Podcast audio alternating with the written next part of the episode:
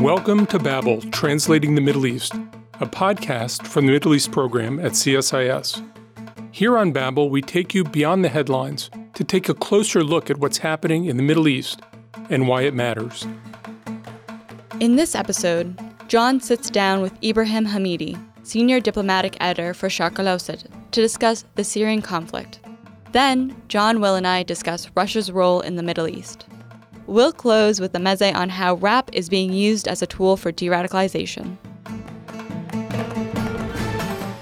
To translate some of what's happening in the Middle East, this is Babel.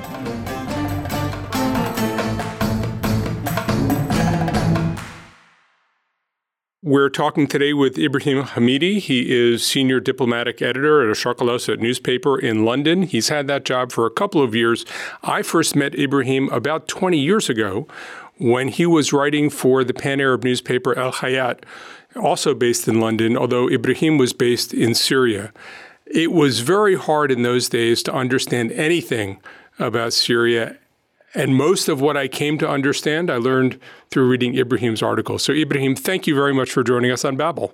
Thank you so much, Jon. It's really great to talk to you and to see you again. Yeah, we are eight years into this very bloody Syrian civil war, and there's all kinds of diplomatic rubble.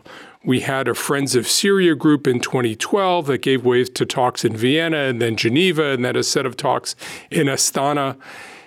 Is there still any movement going on diplomatic talks? Do diplomatic talks matter? And where do they matter?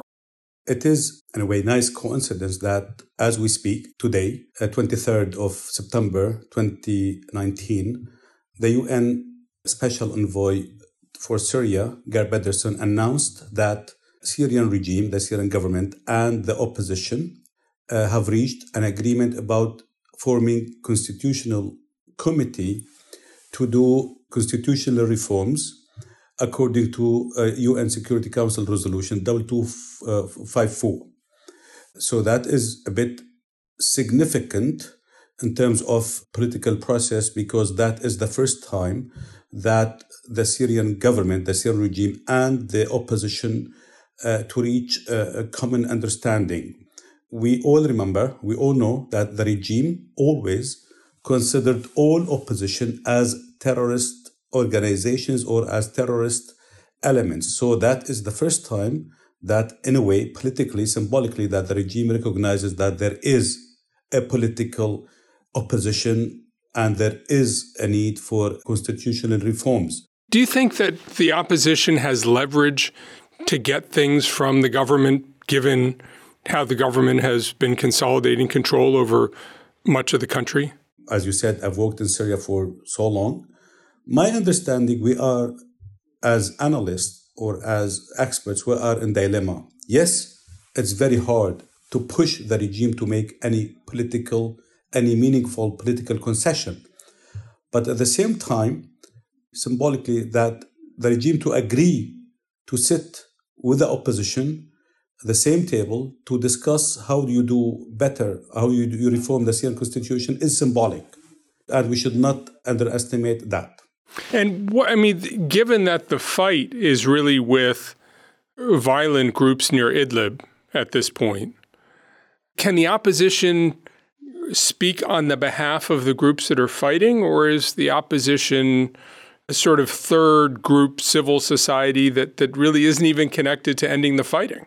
You know, yeah, that's very uh, interesting question. I mean, one of the paradox in the Syrian uh, uh, war in the last eight years is that there is disconnect between the political opposition and what's happening on the ground.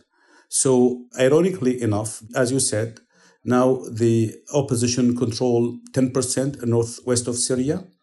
Most of them are Islamists, and they are not really represented in the a political opposition that is going to sit with the regime to discuss political reforms.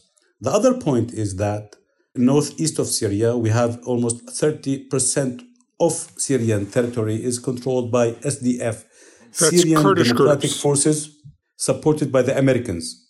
And those people, the SDF, are not part of the political process and they are not part and they are not represented in the constitutional committee, which was formed today. So there is a complete disconnect between the political process and the reality. But one of the other realities that we're seeing is that the rest of the world, and certainly the Arab world, is beginning to get ready to re engage with the Assad government, that the ostracization, the, the sort of distance that we saw come in at the beginning of the war seems to be giving way. The Arab states seem to be intent on normalizing relations with Syria. Is this just a process of time for the Assad government to be welcomed back into the Arab world and welcomed back into the community of nations? If it was up to some or many Arab governments, I think they would have normalized with the regime, with Damascus, a uh, few months ago. We all remember last December, there was big push by some Arab countries to normalize with Damascus. We saw the former Sudani President Omar Bashir visiting Damascus. We saw the Emirati opening the embassy in Damascus, Bahraini opening their embassy in Damascus. And the mood by then, December last year, January this year, that, okay, the game is over, the regime is winning, and the Arab countries are going to normalize collectively through the Arab League and on bilateral tracks.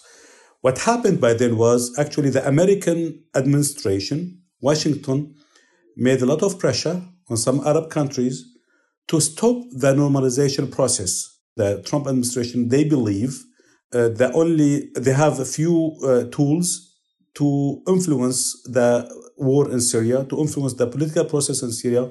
They have the sanctions, they have the normalization, and the legitimacy of the Syrian government. So now they believe the only way to push the regime or the Russians to make a meaningful political concession is by keeping the pressure on Damascus. Do you think the Trump administration really has made this Syria's political future into a priority? No. Does that matter? I mean, after the Russian intervention, I mean, in, in September 2015, there is no American policy for Syria. So now there is, in a way, the way the American administration looks at Syria is from as a proxy or as a part of the American policy uh, vis-a-vis Iran or the American policy vis-a-vis fighting ISIS. But you've watched diplomacy even more closely than I have over the years. Diplomacy is not just punish, punish, punish. It's presenting choices to people and saying, if you don't do this, this will happen. If you do do this, this will happen. And it seems to me implicit in the argument the U.S. is pressuring the Syrian government has to be a guarantee that if the government complies, if they engage with the opposition, if, if all sorts of political things happen, then the United States would, would open up opportunities for reconstruction assistance and all sorts of other things. Is that part of this deal as well, that the United States might actually have a different policy towards Syrian reconstruction if the government behaved differently? I don't see that. But, you know, things for Washington now is black and white. I mean, that is related to Syria and, and to other issues in the region. So what we're seeing is now just Washington is freezing all normalization process with Damascus. They're freezing all money for reconstruction in Damascus. I did not hear of any incentives that uh, Washington offered to Damascus or to Moscow. It seems to me to be effective. You can't just punish and punish and punish. There has to be an alternative that if they comply, the punishment will stop and the and perhaps the rewards will begin. And it sounds to me like you're saying that this is a policy that only has a stick and there's not a contemplation of a carrot. What I hear from Western and European American diplomats and officials is that actually, as I said, after 2015, the Russian military intervention, but mainly after in the last two three years, actually the Americans they do not really care about really negotiating with Damascus. They prefer to talk with Moscow, and even the Europeans, as you know, I mean, the French have established two plus two dialogue with Moscow, the two ministers of defense and ministers of foreign affairs.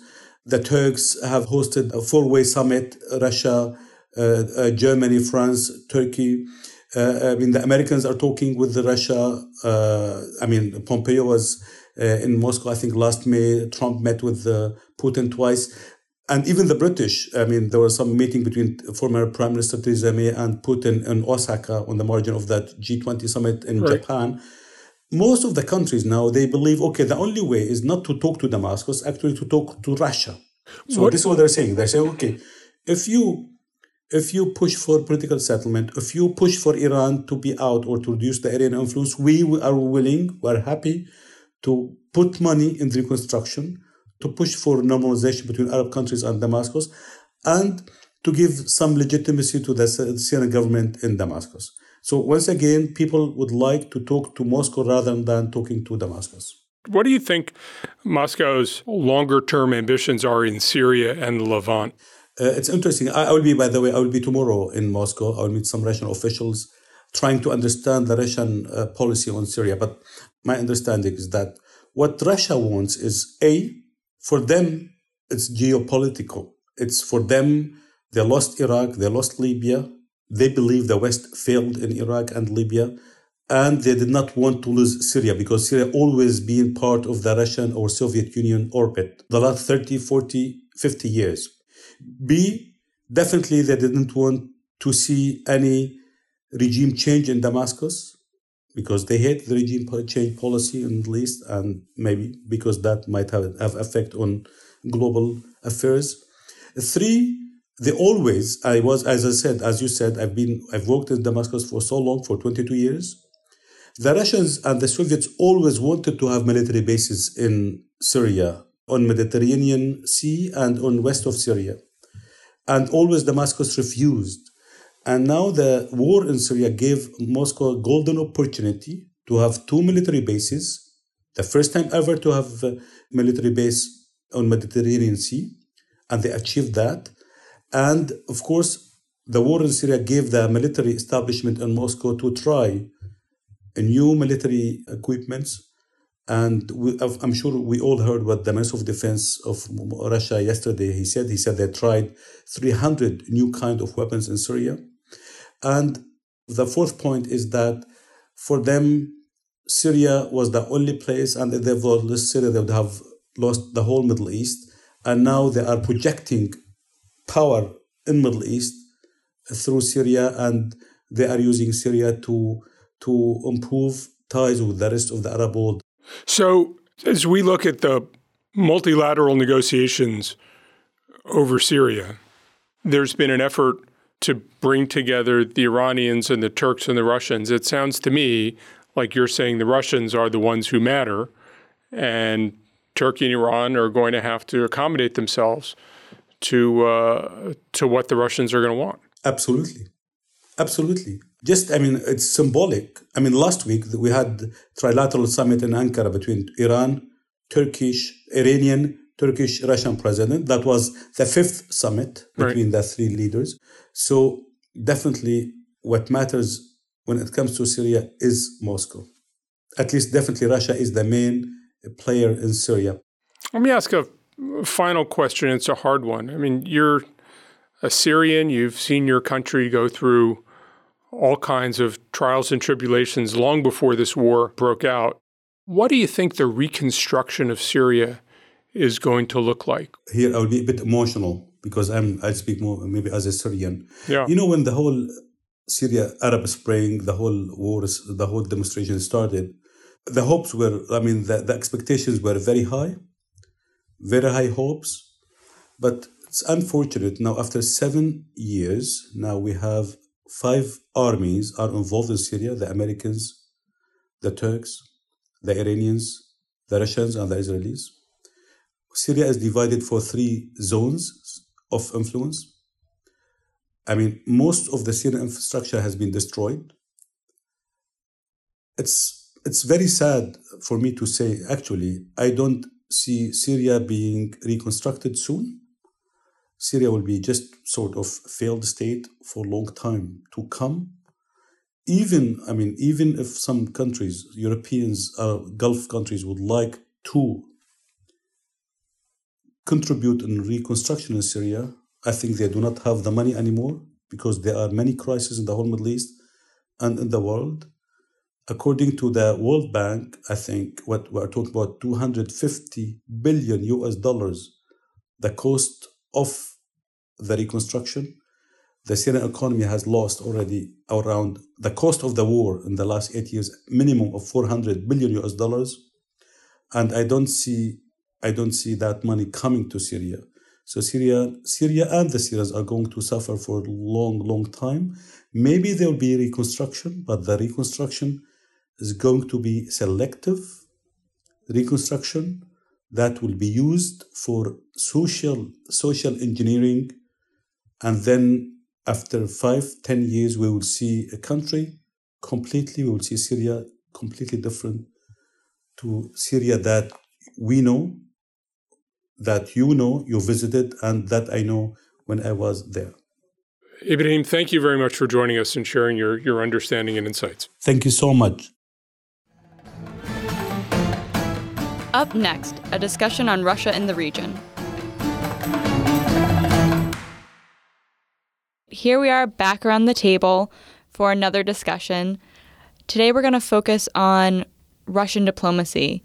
Ibrahim Hamidi, who we just heard, mentioned Russia is holding most of the cards when it comes to Syrian negotiations. I think today we want to figure out how is Russia working with the Middle East, working inside of the Middle East, and building these diplomatic relationships. And of course, the first key to Russian success is the soft bigotry of low expectations. They're not trying to do a lot, they're not trying to reform societies, they're trying to prevent things from happening. But in many ways, they have much less of a view than the United States about what they're actually trying to make happen. I think that's one of the things Ibrahim was concerned about that the Russians prevented the regime from tottering, but the Russians aren't committed to anything about Syrian reconstruction. I think that point is, is interesting, right? The timing of when Russia intervened, which is almost exactly four years ago, was at a time when, by their own estimations, the regime was just weeks from falling. And they managed to completely turn the tide of the uh, Syrian conflict.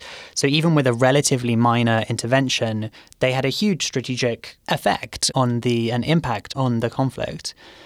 So, so I think that's one case of Putin being a master really at, at seizing strategic opportunities as they open up. Well, I think the Syrian intervention is interesting not because of, you know, it shows how capable Putin is at, at seizing opportunities, but because it reflects Russia's core interest when it comes to engaging in the Middle East. One of them is stability, it's the status quo. Russia, as part of the UN Security Council, voted to allow for international intervention in Libya with Gaddafi, and look at what that turned out. You know, it's chaotic. So I think when they looked at Syria, they said, here's an opportunity for us to stabilize this country. Russia, in my opinion, is concerned about that, not just for other countries and creating a, a stable environment for them to operate in, but because they don't want people to consider internal regime change in Russia either.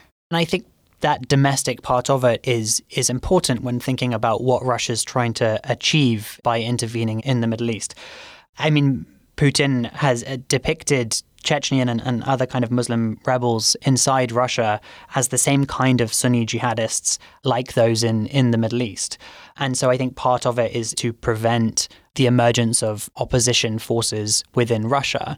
And so it's quite easy then for him to a- appeal to Middle Eastern governments by saying, sort of, these are challenges we face, these are challenges you face. Um, we're fighting the same thing. We will help you. We will restore the status quo or defend the status quo. At a time when the United States keeps saying, well, you have to open up the politics, you have to engage with people, maybe there are good Islamists and bad Islamists, the view of a lot of governments is anybody fighting against us is by definition bad. And the Russians see that, and the Americans are trying to open the door to instability. And for a lot of Middle Eastern governments, not just Bashar al Assad, but Abdel Fattah al Sisi in Egypt and others, uh, and even in Saudi Arabia.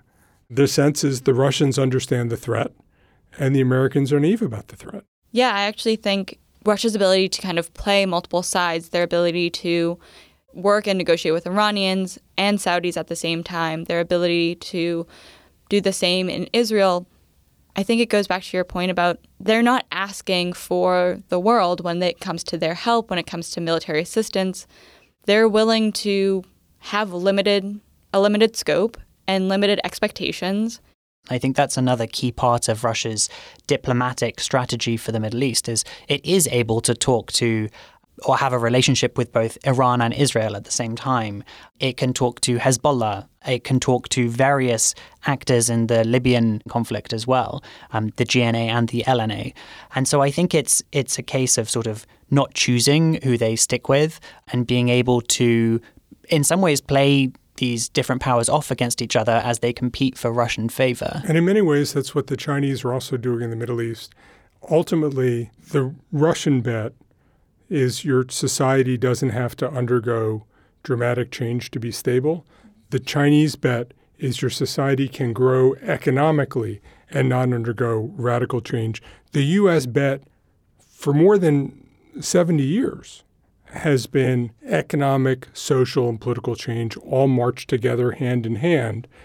Sitting governments are increasingly wondering whether they're better off siding with the Russians and the Chinese we're using the Russians and the Chinese to hold off the United States because certainly after 2011 and the Arab Spring, there's a sense the United States is opening the doors to chaos. And as Russia pursues its kind of host of interests in the Middle East, they're facing challenges doing this as well. So you mentioned kind of their economic ability, but unlike China, which has a lot more muscle behind it economically, Russia actually isn't a huge economy.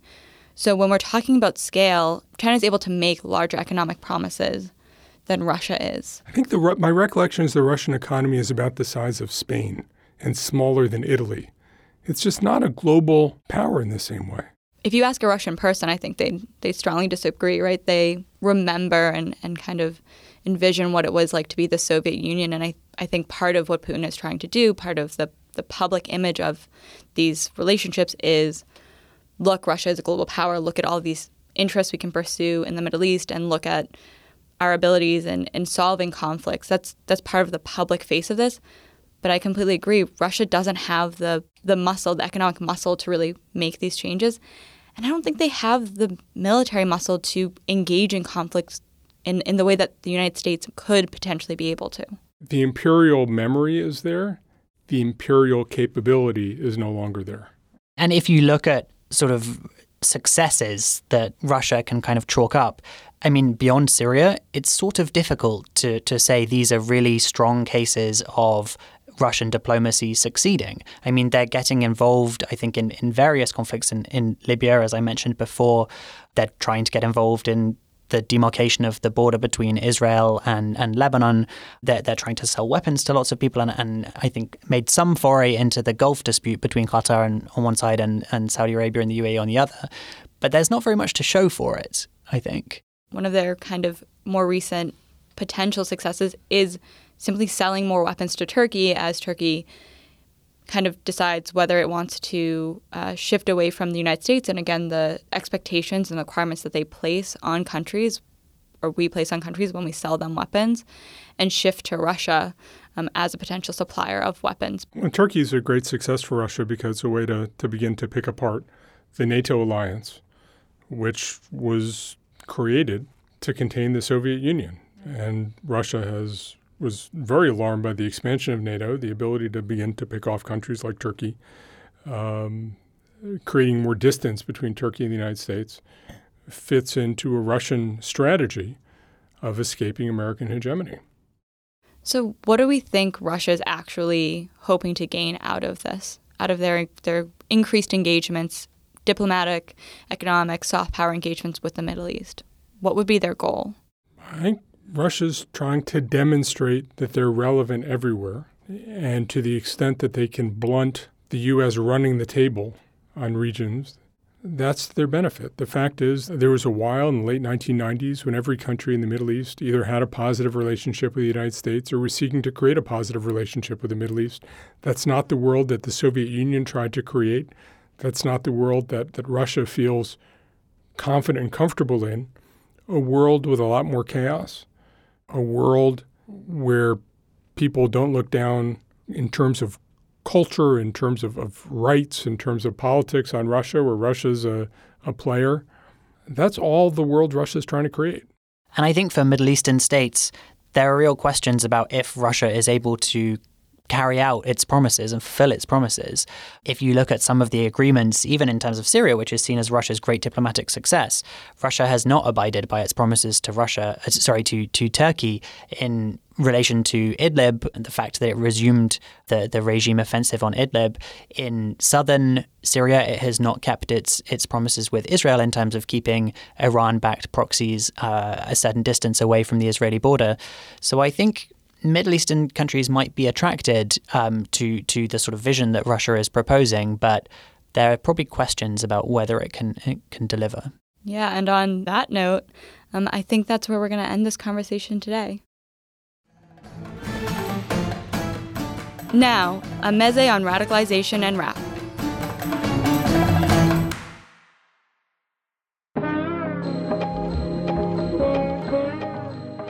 A man in his late 20s stands in an empty parking lot in northern Lebanon.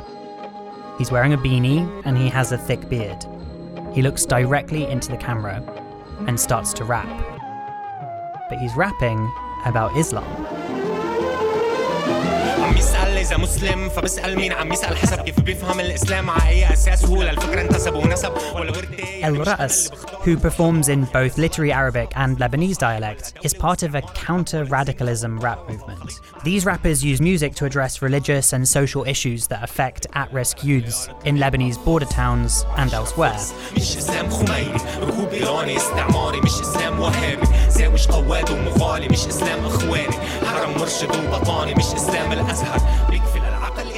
The movement started to gain momentum around 2013, but in recent years it's really exploded.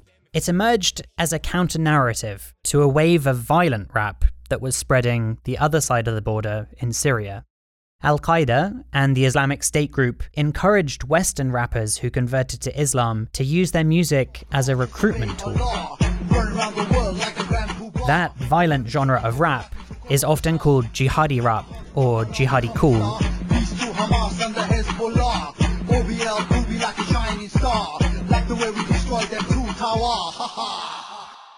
But while jihadi rap lives in the shadows, its reactionary counterpart seeks the spotlight.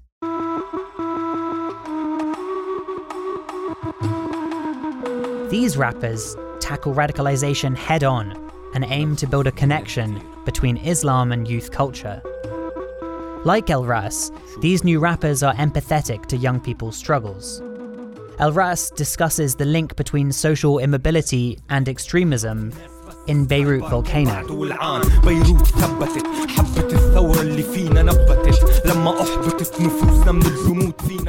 Another rapper, Syrian Filipino Chyno, has a song, Ballad of an Exodus, which explores the disenfranchisement that comes from displacement and discrimination. Ask Condoleezza, why these embassies don't give me no visa? Look, I'm educated and my mother's Filipina, but your passport says Syria, so you don't fit our criteria. Oh, Bale, Male, I take him to the These rappers argue that the real Islam provides solace, and its deviations provoke conflict.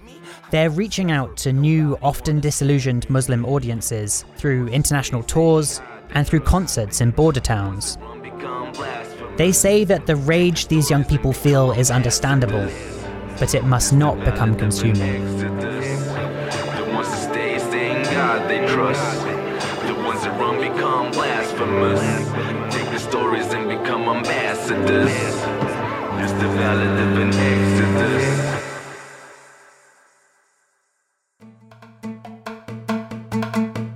Thanks for listening to Babel.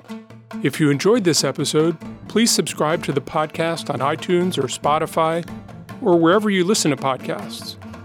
You can find more analysis on this topic linked in the show notes on the CSIS website, and you can find us on Twitter at CSIS Mideast.